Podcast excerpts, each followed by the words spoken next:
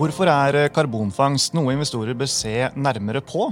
Og når kan vi forvente at det blir mulig å drive lønnsomt i denne bransjen, og hvor avhengig er den av ytterligere reguleringer og subsidier internasjonalt? Dagens episode skal handle om Aker Carbon Capture.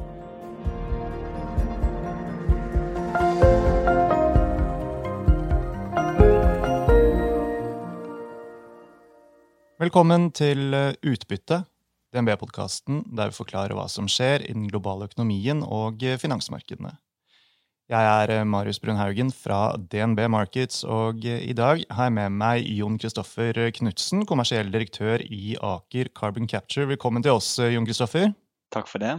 Ja, Karbonfangst det er, må jeg si, da, fortsatt nytt og litt uklart for de fleste av oss, tror jeg. Hvor lenge siden er det du innså at dette her kom til å bli så stort at det skulle bli et eget selskap, og med ambisiøse kommersialiseringsplaner?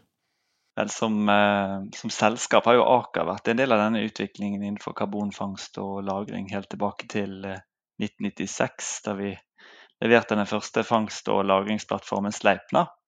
Og den har jo drevet og fanget CO2, en million tonn CO2 eh, fra naturgass hvert år og, og lagret den sikkert offshore. Så sånn sett var vi jo tidlig ute. Um, og så har vi jo hatt en ganske stor fokus på dette i Norge. Og selv om det har vært litt bølgedaler opp og ned, så um, husker vel kanskje noen at, at vi har hatt et uh, spin-off med et tilsvarende klingende navn, ACC, Aker Clean Carbon, uh, allerede rundt Mongstad-tidene, når vi holdt på med Teknologisenter Mongstad. Men der så vi jo at timingen ikke var uh, helt riktig, og ikke slik som nå. Så um, personlig så var jeg jo vel først i april i 2019. Um, når eh, lederen for karbonfangstavdelingen vår i Aker Solutions tok kontakt og fortalte at han ble overøst med henvendelser. For først da vi skjønt at det kanskje var et område som virkelig vi måtte sette inn kommersialiseringskrefter, fordi at vi gikk over i en ny fase. Og det har vi jo da jobbet med over et år da, siden for meg har jeg jobbet dedikert med dette helt siden april 2019. Eh, og helt frem til da vi i sommer tok denne beslutningen om å ta dette ut i et eget uh, selskap. Mm. Men Hva er det som uh, trigger deg mest? da? Er det det å bidra til å kommersialisere et uh, produkt, eller er det å gjøre verden til et litt bedre sted å bo? Ja, det, det er et godt spørsmål. Jeg, jeg, tenker tilbake på når jeg sto foran Stortinget sammen med min elleve år gamle datter på det tidspunktet som hadde lurt meg og insistert på at vi skulle delta i disse klimademonstrasjonene nede i sentrum. Og jeg hadde jo som mange andre foreldre sikkert prøvd å snakke henne ut av det, men eh, hun insisterte på at vi skulle gå ned der eh, foran Stortinget. Og det var jo da man begynte å skjønne at dette var ikke bare på jobben, det var et eh, skifte i interessen rundt denne type klimabevissthet. Det var også i forretningsverden. Um, og når jeg ser nå hvem vi har med oss på laget i uh, Aker Carbon Capture, så er det nok mange som har en, en drivkraft som går utover det å bare komme på jobben. Uh, gjøre noe som uh, beveger oss i riktig retning. og selvsagt selvfølgelig personlig syns jeg det å ta nye produkter, nye tjenester til markedet er veldig spennende. så jeg vil kanskje tro at det er en god blanding av å gjøre noe fornuftig for verden, men eh, også selvfølgelig jobbe med noe som eh, man er engasjert på. Ja, Det er jo mye fokus på eh, miljø og bærekraft om dagen. og hva skal vi si, Interessen har jo nærmest eksplodert. Det har vi også sett i finansmarkedet. Særlig det siste året hvor alt har gått til nye høyder. Og som du var inne på, altså dere har jo vært notert på Merkur Market nå i noen måneder, siden i august, om jeg ikke husker feil. Og dere har fått Eh, masse oppmerksomhet både blant eh, små og store investorer. Eh, det må jo være litt gøy?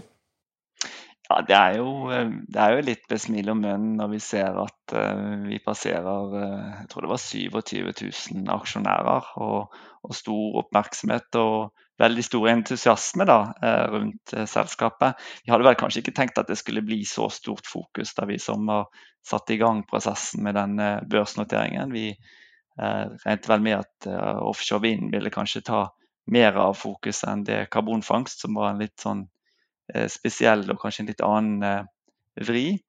Men så, så, forstår vi også opp at vi, vi, vi opplever jo at, at, vi er en del av et større bilde. Vi opplever at vi møter kunder som har eh, prøvd energiøkonomisering og enøk-tiltak på bedriften sin. De har gjerne jobbet med spesielt i utlandet, å få tak i fornybar kraft og elektrifisering. Og så har de kommet til dette eh, punktet hvor man innser at en del av de utslippene som de har tilknyttet sin eh, forretningsvirksomhet, ikke kan løses med andre løsninger. Og da kommer dette med karbonfangst eh, inn i bildet. Så eh, moro, ja. Eh, men, men, hverdagen handler nok i veldig stor grad for oss egentlig å hjelpe folk som er i gang med denne reisen, eh, videre. For det er jo et marked i, i stor grad i utvikling.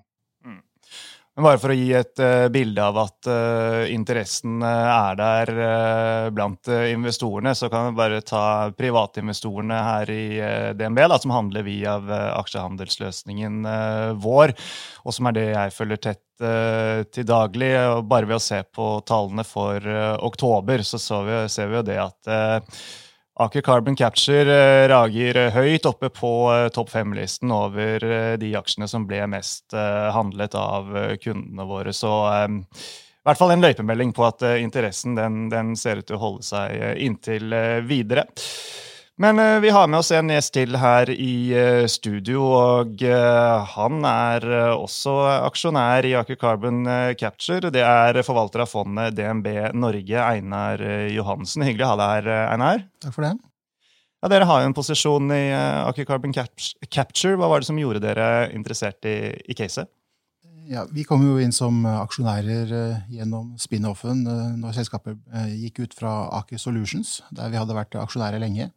I tillegg så ble det gjort en e-, emisjon i forbindelse med spin-offen, der vi syntes selskapet var såpass interessant at vi kjøpte flere aksjer. Det er jo mange ting som gjør dette selskapet spennende. Men eh, en av tingene er jo at eh, så vidt meg bekjent, så er det jo det første rene børsnoterte selskapet som driver kun med karbonfangst. Det er ikke dette er gjemt i et stort industrikonglomerat hvor, det på en måte bidrar veldig lite. Så er det jo kanskje de i verden som har holdt på lengst med dette, og kanskje også har den beste teknologien.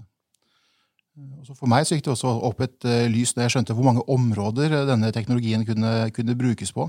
Det er ikke bare sånn at det, det er en midlertidig løsning der man setter karbonfangst på et kraftverk mens man bygger vindmøller på, på tomta ved, ved, ved, siden av. Men, men, men, det er et utall av industrier hvor, hvor CO2-utslippene er relatert til selve prosessen, da, og ikke bare til e-, energibruken.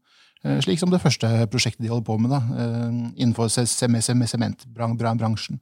Hvor det kanskje ikke finnes andre gode løsninger enn nettopp eh, karbonfangst. Så derfor syns jeg karbonfangst har en udiskutabel plass som en del av løsningen om verden skal nå, nå sine ambisiøse klimamål. Mm. Vi skal uh, få høre mer om uh, teknologien og uh, hvordan selskapet jobber om ikke lenge. Men du var jo inne på dette her at det er et rent spill på dette. her. Er det en klar fordel for deg som investor at det er veldig tydelig hva man kjøper? Altså jeg tenker, Dette har vi jo sett eksempler på gang på gang. At når sånne type selskaper som vi har sett her, blir spunnet ut og, og rendyrket, så, så, har det en tendens til virkelig å synliggjøre verdier som eh, ellers ligger litt skjult. Ja, det er utvilsomt et, et viktig aspekt, det. Eh, investorene pleier å like rene selskaper som, som driver eh, fokusert. Da er man sikker på hva man får, og at selskapet har fullt fokus på, på, på akkurat det. Eh, akkurat i denne situasjonen så er jo en illustrasjon på hvor godt eh, markedet liker dette, det er jo at de to selskapene som ble spunnet av samtidig, Aker Carbon Capture og Offshore Wind, er jo i dag verdt eh, mer enn hele Aker Solutions var bare for noen par måneder siden. Så Det viser jo hvor viktig det er nettopp å, å, å tydeliggjøre de, de, underliggende verdiene som jo tross alt var i selskapet Aker Solutions før, før, før også, bare litt bortgjemt. da. Ja, Jon Kristoffer, du har jo vært litt inne på det allerede. Men hvordan har det vært å bli skilt ut og stå på egne ben? Ja, Den største forskjellen er jo litt som Einar er inne på, at vi har mer dedikert fokus på kunder og prosjekter. Ehm, jeg tror de fleste som har jobbet med oss, eh, opplever at eh, det å være en serviceleverandør i oljeserviceindustrien er litt annerledes enn å være en dedikert teknologi- og eh, eh, fabrikk, holdt jeg på å si, eller plantleveranseorganisasjon eh, i et marked som er i stor vekst. Vi føler egentlig at vi er blitt mer en partner på reise når vi nå f.eks. jobber med, med Forus Energi på, på, på, Vestlandet, eller vi holder på nede i Brevik, så er vi jo på en reise sammen med selskaper som ønsker å realisere klimaambisjoner og gjøre noe med den situasjonen de er i forhold til den bedriften de er. Um, og det gjør jo også at, um, at, vi jobber annerledes, mer strategisk. Um, vi opplever jo at uh, sånne samarbeid som vi nå uh, som vi annonserte nå nylig i forhold til, til Vattenfall f.eks., som står foran en ganske stor klimautfordring med, med nesten 20 millioner tonn CO2-utslipp som de ønsker å å komme bort fra innen 2030. Det er klart det er sånne strategiske spill eller strategiske samarbeid eh, var noe som var kanskje vanskeligere å få til, som Einar sa, når du er en, en bitte liten del av et veldig, veldig stort selskap. Og så var det jo vanskelig å få penger til videre teknologiforbedring og eh, teknologiutvikling. Og det er jo noe av det som er viktigst for oss nå, nå når vi er i en marked som er under utvikling. At vi både sikrer oss en posisjon i det markedet, men ikke minst at vi investerer de pengene vi nå har fått til å utvikle og forbedre den teknologien vi har, og se på hvilke teknologier som vi skal ha i fremtiden. Ehm, og det er eh, mye enklere nå når man har et eget og dedikert selskap. Mm. Så flere fordeler altså, med å stå uh, alene. Uh, du touchet jo uh, innom det, men det er jo en viktig bit her. altså Konkurranseaspektet. Hvordan, hvordan ser konkurransebildet ut, og, og, hva er det som skiller dere fra konkurrentene i dag? Jeg, ser vel egentlig konkurrentene i litt forskjellige grupper. Vi har, um, vi har, jo en gjeng nå som kanskje har vært litt oppe i media, som selges tidlig, og som gjerne er på et teknologisk utviklingsnivå 1-4, altså før de egentlig har eh, gjort ferdig teknologiutviklingen og skalert den. Eh, som vi har sett i oppslag i media de siste ukene, og som, eh, som egentlig ikke er konkurrenter til oss men som er teknologier i utvikling, og, som vi selvfølgelig som alle andre følger med på tett for å se om er det noen som har potensial for å å utfordre oss eh, kanskje mot slutten av dette tiåret. Um, også I den gruppen finner vi også disse som, som er mer klassiske startup som jobber med andre løsninger, eh, og som, eh, som, kan være liksom, faste solventer f.eks. Andre måter å fange CO2 på, membraner og den type ting, er også noe vi følger tettere som en del av måte, teknologiutviklingsprogrammet.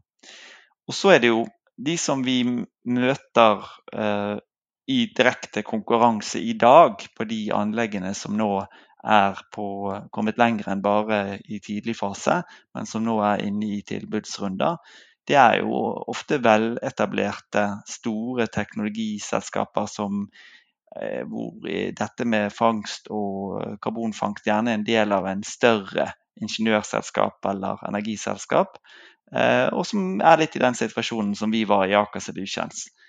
Um, og de har kanskje også en del av de samme utfordringene, nemlig med dette med fokuset. Dette med at uh, de gjerne er, uh, leverer på veldig mange andre områder, og at det å få fokus rundt akkurat den biten som går rundt med karbonfangst, har vært vanskelig. Så, så PurePale-selskapene som bare fokuserer på karbonfangst, det er vi nok liksom Einar inne på, litt unike. Um, også er Den andre utfordringen som de store, veletablerte har, er jo at de ikke har den historien som vi har i Norge.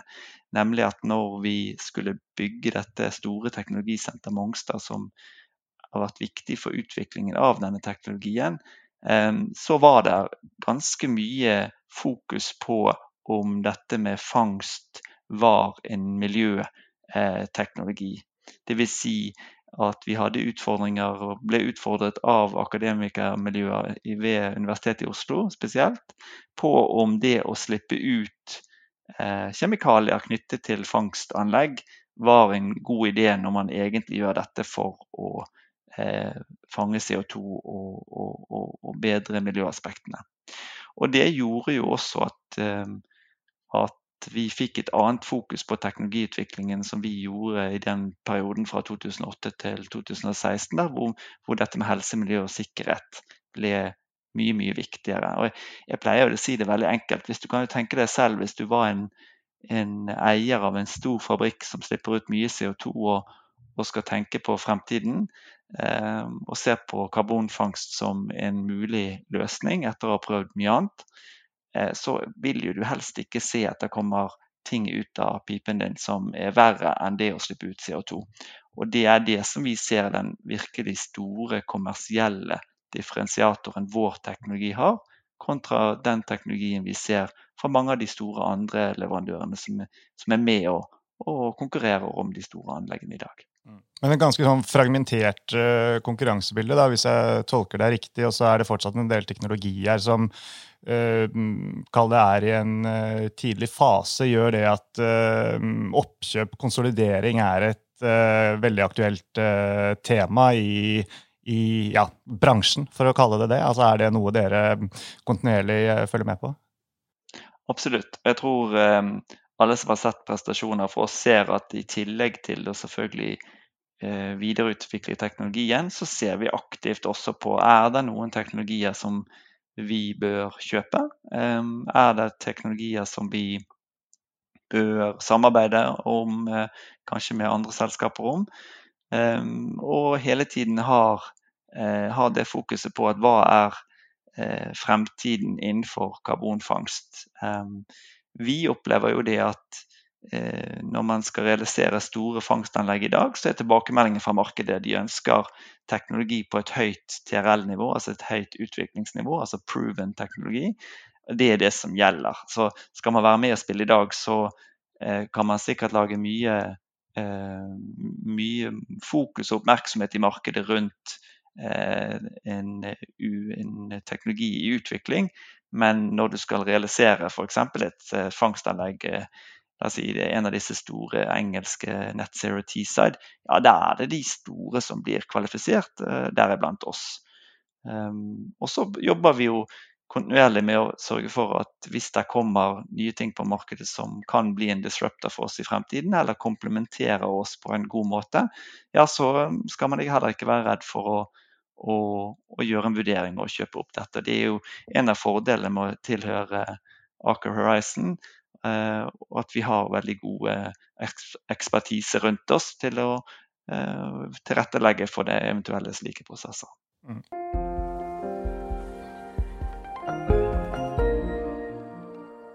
Må nesten høre med Einar også, da, i forhold til hva skal vi si, konkurrentene. Altså, Einar, som du ser det, er det andre reelle investeringsalternativer der ute som gir tilsvarende eksponering? Altså, for oss som investorer så blir det jo litt som Jon Kristoffer også er, er, inne på, at det finnes jo veldig få selskaper, som, eller kanskje ingen, som driver med dette på, på rendyrket basis. Uh, og innenfor vårt in, in, investeringsunivers så er det ingen, som vi ser på som, som uh, rene alternativer til, til akkurat dette. Det er jo andre som, driver, som har, gir en eksponering mot klima og redder verden i andre former. Så, og det ser vi naturligvis på, har investert i andre selskaper også, men, men, men ingen som er eksponert mot akkurat kar, kar, karbonfangst. Og for de som driver med, med karbonfangst, eh, som også Jon Kristoffer sier, så for oss som investor så blir, så blir det for enten for perifert eller for lite rendyrket i et stort konglomerat, eller for, for lite velutviklet at de har ikke kommet så langt som, som, som Aker har, har, gjort innenfor det området. Mm.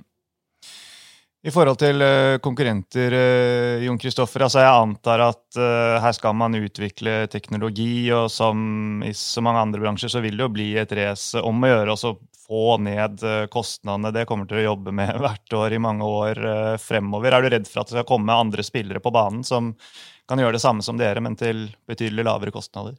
Jeg tenker jo Det blir et, egentlig et ansvar for vårt selskap også. Um, vi ser helt klart at skal dette bli en industri for fremtiden, så må kostnadene ned. Eh, så Hvis vi hadde sittet stille og tenkt at eh, teknologien vår er så unik at folk er villige til å betale dobbel pris, så tror jeg på en måte vi gjør noe galt. Eh, vi ser at for å komme i gang med den kostnadsreisen som vi ser for oss må til, da må vi realisere store, store anlegg. Og, og derfor er jo disse kontraktene som vi i ferd med å inngå nå når de har fått støtte fra ulike stater og myndigheter, er veldig viktig for oss. For det betyr at vi kan ta tak i leverandørkjeden. Vi kan ta tak i den standardiseringen som må til for å kanskje komme ned mot nesten halv fangstkostnad i fremtiden eh, fra det vi står, står, overfor i dag. Men her er det jo, eh, og det, det, det, skal man ikke undervurdere, her er det jo dette med å få realisert de første plantsene, og det spiller en ekstremt stor rolle for oss. Um, og så får vi jo se eh, om vi klarer å nå målet mot, eh, mot allerede midten av dette tiåret eh, og gjøre betydelige kostnadsreduksjoner. Ehm, men i alle fall vi ser iallfall over de neste nå frem mot 2030, så må det, vi må over et helt annet spor. Så ikke bare skal det bli dyrere å slippe ut, og det, det tror jeg på en måte, der, der, er vi på vei. Vi ser stadig flere og flere land som griper fatt i eh, tilleggsskatter eh, og avgifter og regionale tiltak som gjør at eh, bedriftene beveger seg. Eh, men som fangstleverandør så er vi jo veldig tydelige på at i, i markedet at vi, vi må være dem som driver kostnader ut av disse løsningene. Klarer du å forklare for eh, de av lytterne våre som er eh, nye i forhold til eh, dere, Kristoffer, og meg selv inkludert, altså hva dere gjør og, og, og hvordan gjennom verdikjeden? Mm. Altså, hovedfokuset vårt er jo måtte, fangstanlegg. og Fangstanlegg, hva er det? Jo, det, er, eh, det har litt ulike former. Når eh, vi fanger CO2 fra en naturgass f.eks. på Sleipner, så er det en, eh, en prosess hvor eh, gass, eh, vi eh, bruker aminer på en annen måte enn den teknologien som vi har, som handler om å fange fra en røykgass. Dvs. Si at du har forbrent et eller annet, enten det er på, eh, på Forus Energi på, utenfor eh, Sandnes og Stavanger, hvor vi fanger fra en røykgass der, eller det er fra en industriprosess, sånn som vi har i Brevik. Det kaller vi for post combustion, dvs. Si fangst etter forbrenning. Eh, og det er her teknologien vår kommer inn. Um, og det vi egentlig gjør, er jo at vi tar en del av røykgassen. Det kan være hele røykgassen, det kan være en del av røykgassen. Uh, og så tar vi den inn i en stor, noe som ligner på en pipe. Og så dusjer vi den uh, med dette, denne hemmelige blandingen vi har, denne Coca-Cola-blandingen, som er nøkkelen i fangstløsningen vår. Uh, og som da fanger og griper fatt i CO2-en. Eh, og Så tar vi den CO2-en ut i en egen loop, varmer den opp igjen, slik at vi kan få ut ren CO2 som vi deretter kan flytende gjøre og bringe til et, eh, et, eh, først et, eh, et, mellomlager, gjerne på kaien, før Northern Lights eller andre kommer og plukker opp denne CO2-en og tar den videre til eh, permanent lagring eh, offshore. Um, så nøkkelen her er jo hvor effektiv er du i å fange CO2-en? Hvor mye energi går med i den prosessen? Eh, og hvor mye utslipp har du? Eh, hvordan har du innrettet løsningene dine slik at eh, du får en, en, en, bærekraftig profil også på fangstanlegget ditt, ikke bare det at du slipper ut mindre CO2. Da. Vi har mye kompetanse nedover i verdikjeden både på transport videre og på permanent lagring. Men vårt, litt tilbake til det som Einar sier, vårt hovedfokus er faktisk å levere disse fangstanleggene. Så når jeg, når jeg møter en kunde, så er det ikke så veldig vanskelig å forklare hva vi driver med. Vi driver med å selge fangstanlegg eh, i, eh, i mellomklassestørrelser eh, og i de store anleggene, som da typisk bygges da eh, stikkbilder. Mm. Hvis vi skal gjøre det litt sånn enkelt for å tegne et bilde på hvor langt teknologien er kommet, vil du si at man har passert det punktet hvor utviklingen plutselig går eh, veldig fort istedenfor eh, veldig sakte, i, i anførselstegn? Ja, og, og, egentlig kunne man nok sagt at teknologien har nok vært her på det punktet ganske lenge. Um, så det som har endret seg nå, er vel egentlig i stor grad omgivelsene. Eh, man er kommet til et punkt hvor man innser at de virkemidlene som eh, folk har støttet seg på, det er enten det å bruke mindre energi eller å innfase mer eh, fornybar kraft, det er ikke nok. Og så har man i tillegg fått en endring både i eh, public perception, altså hvordan folk generelt sett oppfatter dette med klima, og hvordan bedriftene oppfatter det. Og Det er det som egentlig har skutt fart opp i dette. Og det har gjort at både mens eh, politikerne jobber med å møte de målsetningene som de har satt, og kommer stadig nærmere og nærmere, eh, så har bedriftene også begynt å se at de må gjøre sitt. De får spørsmål, stadig flere bedrifter som slipper ut mye CO2, får spørsmål rundt bærekraft fra investorer og fra andre som er opptatt av at bedriften skal leve videre. Så jeg vil si at ja, ting går mye fortere nå enn tidligere. Interessen er mye høyere. Men teknologisk sett så kunne vi gjort dette for både to og tre år siden. For teknologien er eh, velfungerende. Eh, vi har eh, i vårt system f.eks. mer enn 50 000 timer på denne teknologien. Det er ikke noe overraskelse at dette kommer til å fungere når vi f.eks. installerer dette på på Brevik. Mm. Men Hvor er dere ser størst vekstmuligheter eh, i årene som eh, kommer, da, altså både geografisk og på industrier? Eh, vi ser jo at Hvis vi begynner med geografi, så er det jo ikke tvil om at den største utfordringen i verden kanskje ligger i Kina. For der bygges det jo fremdeles kullkraftverk, selv om de investerer og, og gjør kraftige bidrag nå til å komme seg på rett, rett kjøl. Vi ser nok at Kina blir vanskelig å gape over i den fasen vi er i nå. Og Derfor har vi nylig gått gjennom alle markedene og sett på hvilke drivkrefter er det som kan føre til at vi i de neste kommende årene kommer til å se prosjekter bli realisert. Og Da er det jo en, en, en lang rekke drivkrefter. Det kan være rene politiske, det kan være eh, regulatoriske, eh, det kan være industrielle. Eh, men det vi ser helt klart, er at Nord-Europa er et, et, område hvor mye skjer nå. Sør-Europa kommer, men, men Nord-Europa uten tvil. Og vi ser også at Canada er et interessant marked, og det er mye bevegelse i markedet der borte. Ehm, så, så, så har vi også spørsmål rundt USA. Jeg vil si at USA har vært et veldig et stort marked med mange nyanser. Du reiser du ned til Gulfen i, i Texas og, og ser hva man holder på med der, så er det drivkreftene kanskje annerledes eh, for karbonfangst der enn, det du finner i, i California. Så Det er også et marked vi følger veldig tett. Men jeg vil si akkurat nå, og de, jeg tror også de nærmeste eh, årene, så tror vi må se for oss at eh, Nord-Europa og kanskje Canada er, er, stedene hvor det blir eh, eh mest interesse. I forhold til det amerikanske markedet, så har det kommende presidentskiftet betydning for dere, slik dere vurderer det? Ja, det, det, det, tror jeg nok alle. Vi alle håper på et bedre USA når vi, både med hensyn til klima og miljø, og, og generelt i forhold til, til, global politikk, som også påvirker oss, selvsagt. Um, vi, um, vi, opplever vel at Eh, USA har investert ganske mye i denne type teknologiutvikling allerede. Eh, de som følger eh, Department of Energy, DOE, ser jo at det har vært veldig mye forskningsmidler pløyet inn i dette. Men så opplever man kanskje at de, det har vært gjort for de gale, på en måte for de på feil grunnlag. Da. Det har ikke vært gjort for miljøet, men det har vært gjort gjerne for å drive ut mer olje eller, eller den type eh, løsninger. Eh, og det, det, tror vi kanskje at det vil være et skifte nå, eh, hvor vi ser at USA blir en større pådriver både internasjonalt på, på klimakonvensjoner, men også at vi regner med at det blir en, en gradvis endring også i de regionale markedene innenfor, innenfor USA.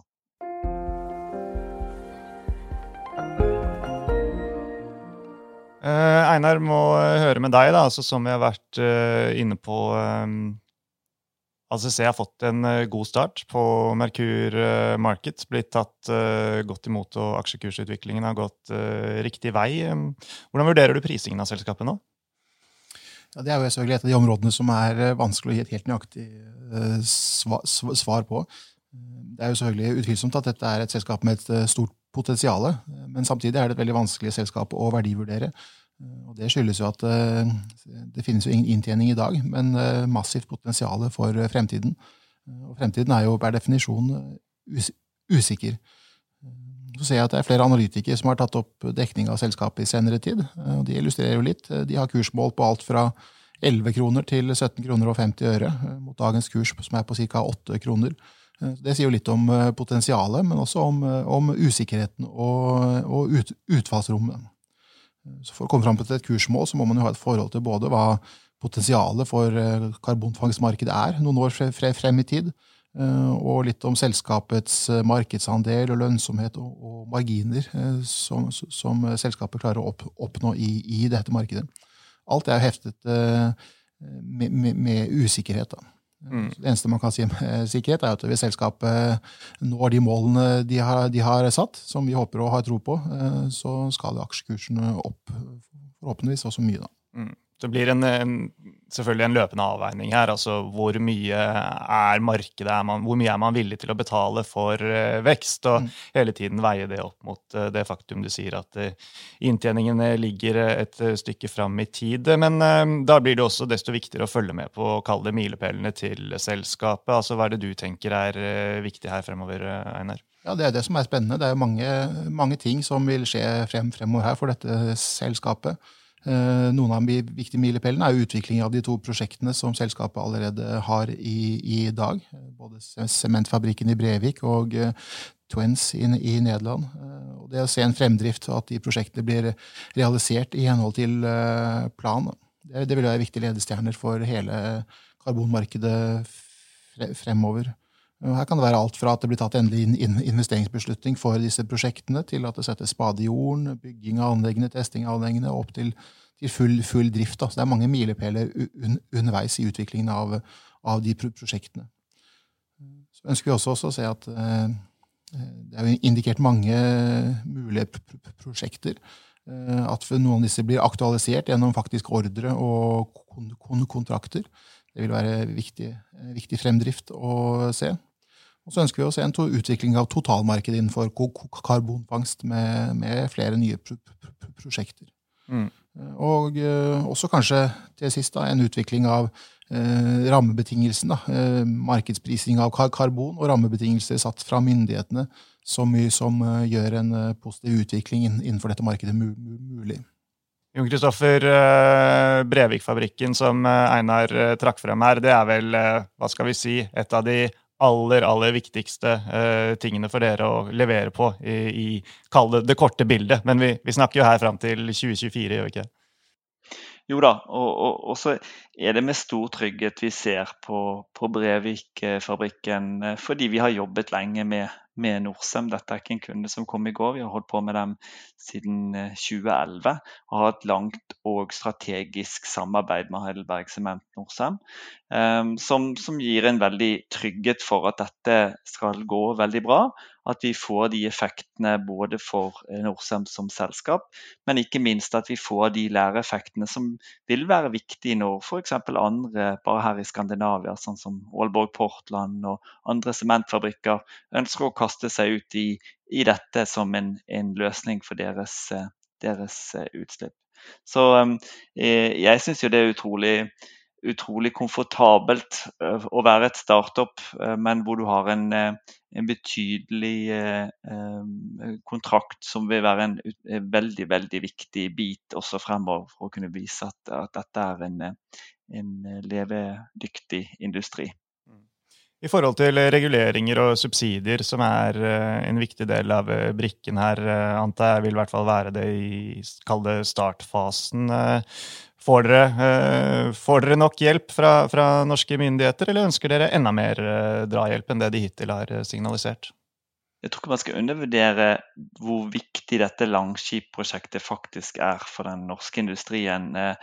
Det at Norge har vært så fremoverlent, og selv om alle deler av de ulike forretningsmodellene ikke er på plass, så har man gått videre. Man har satset stort. Eh, og det betyr at når vi da møter kunder rundt omkring i Nord-Europa, så er det et lager som er helt sikkert. Eh, dette kommer, og selv om vi leser og følger tett med nå hva som skjer i Stortinget, så er det en ganske stor tro på at dette kommer til å gå eh, videre. Og, og det skaper ringvirkninger ikke bare opp etter kysten i forhold til neste, si, neste runde med anlegg uh, ulike steder i Norge, men det skaper helt klart internasjonale ringvirkninger uh, og en mye større trygghet for alle utslipperne om at dette med fangst og lagring er et reelt alternativ. Um, og jeg tenker bare Hvis det, man følger litt med på hvordan disse subsidieløsningene i EU fungerer, og antallet eh, søknader til EU Innovation Fund som de mottok nå for to uker siden, eh, det er jo en veldig veldig sterk indikasjon på at eh, markedet er i bevegelse. Det er mange som ønsker å bidra til den type løsninger, og et, absolutt et uh, veldig positivt tegn for oss. Um, sikkert mye flere kunder enn de vi har klart å hjelpe i innspurten nå frem mot, eh, mot at folk skulle ha sin første søknad inn. Mm. Einar, hvor viktig er det fra ditt uh, investorperspektiv at uh, ja, norske myndigheter og internasjonale for den saks skyld er tydelige på at uh, dette her skal satses på? Ja, for oss så er det ikke så viktig om sel selskap selger til norske eller internasjonale kunder. Vi ser på det som et globalt marked. Eh, derimot er jo markedet foreløpig avhengig av en eller annen form for støtte eller rammebetingelser. Eh, det kan være enten i form av gulrot eller pisk fra myndighetenes side. Det kan jo være både i form av eh, subsidier til prosjekter eller økt skatt, skatter og avgifter på, på utslipp, som, som, gjør det dyrere å slippe ut. Eller det kan være reguleringer med krav eller maksgrenser til, til ren, ren, rensning og utslipp. Og hvor det kommer, eller hvilken form, det er kanskje ikke så viktig, annet at det må være noe konkret eh, fra noen. Det er fortsatt en stund igjen til eh, kostnaden eh, ved å fange er, er, er lavere enn nåværende karbonpris. Da. Så Derfor er markedet fortsatt i en fase hvor det trengs en form for starthjelp eller, eller drahjelp. Da. Men de tegnene man ser, er jo gunstige og går i riktig retning, som også Jon Kristoffer er inne på. Det. Mm. Avslutningsvis, uh, Jon Kristoffer. Dere har uh, ja, ikke slagordet, men målet er vel mer uh, riktig å si 10 i 25. altså Aker Carbon Capture har ambisjoner om å sikre fangstkontrakter for å fange 10 millioner tonn CO2 årlig innen 2025, stemmer ikke det? Det stemmer. Og, og, her har vi jo jobbet litt fordi at markedet er, eh, som Einar sier, det er, jo, det er ikke full transparens. Det er ikke lett å nødvendigvis modellere hvilke prosjekter som kommer til å få f.eks. funding av EU i neste runde osv. Så. Um, så har vi sett på en totalitet på å se hvor er vi i 2025. Hva eh, både et ambisiøst, men realistisk mål, og kommet frem til at 10 millioner tonn på kontrakt er, er et realistisk mål. Og, og, og, så kan man selvfølgelig spørre seg, Betyr det når du selger disse 100 000 anleggene, at da skal du selge ganske mange av de? Ja, det, det, det skal vi. Men eh, så må man jo også huske at det er noen ganske store aktører, noen store fabrikker som gjerne ikke bare skal fange 500 000 eller en million, men som gjerne har ambisjoner om både to og fire og faktisk 6 millioner tonn CO2 eh, i løpet av de neste 10-15 årene. Så, eh, så, det er noen big ticket items out der også som, som bidrar til at vi er komfortable med, å, med et såpass eh, ambisiøst mål. Mm. Og enn så lenge så eh, er dere i rute? Absolutt. Så vi er eh, både i rute og vi er eh, nokså ydmyke overfor at alle som har gitt oss denne tilliten. Eh, men vi prøver så godt vi kan å være tilgjengelige, og ikke minst slik at vi kan forklare hvordan dette markedet utvikler seg til både stakeholdere på, på kundesiden og på investorsiden.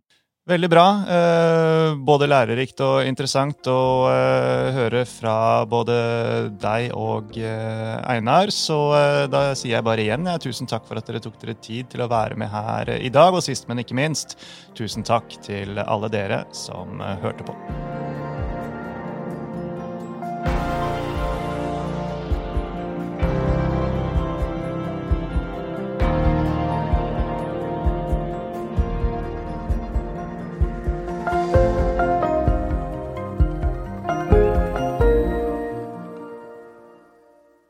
Denne podkasten og dets innhold skal anses som markedsføringsmateriell fra DNB, og må ikke oppfattes som investeringsanbefaling eller som investeringsanalyse.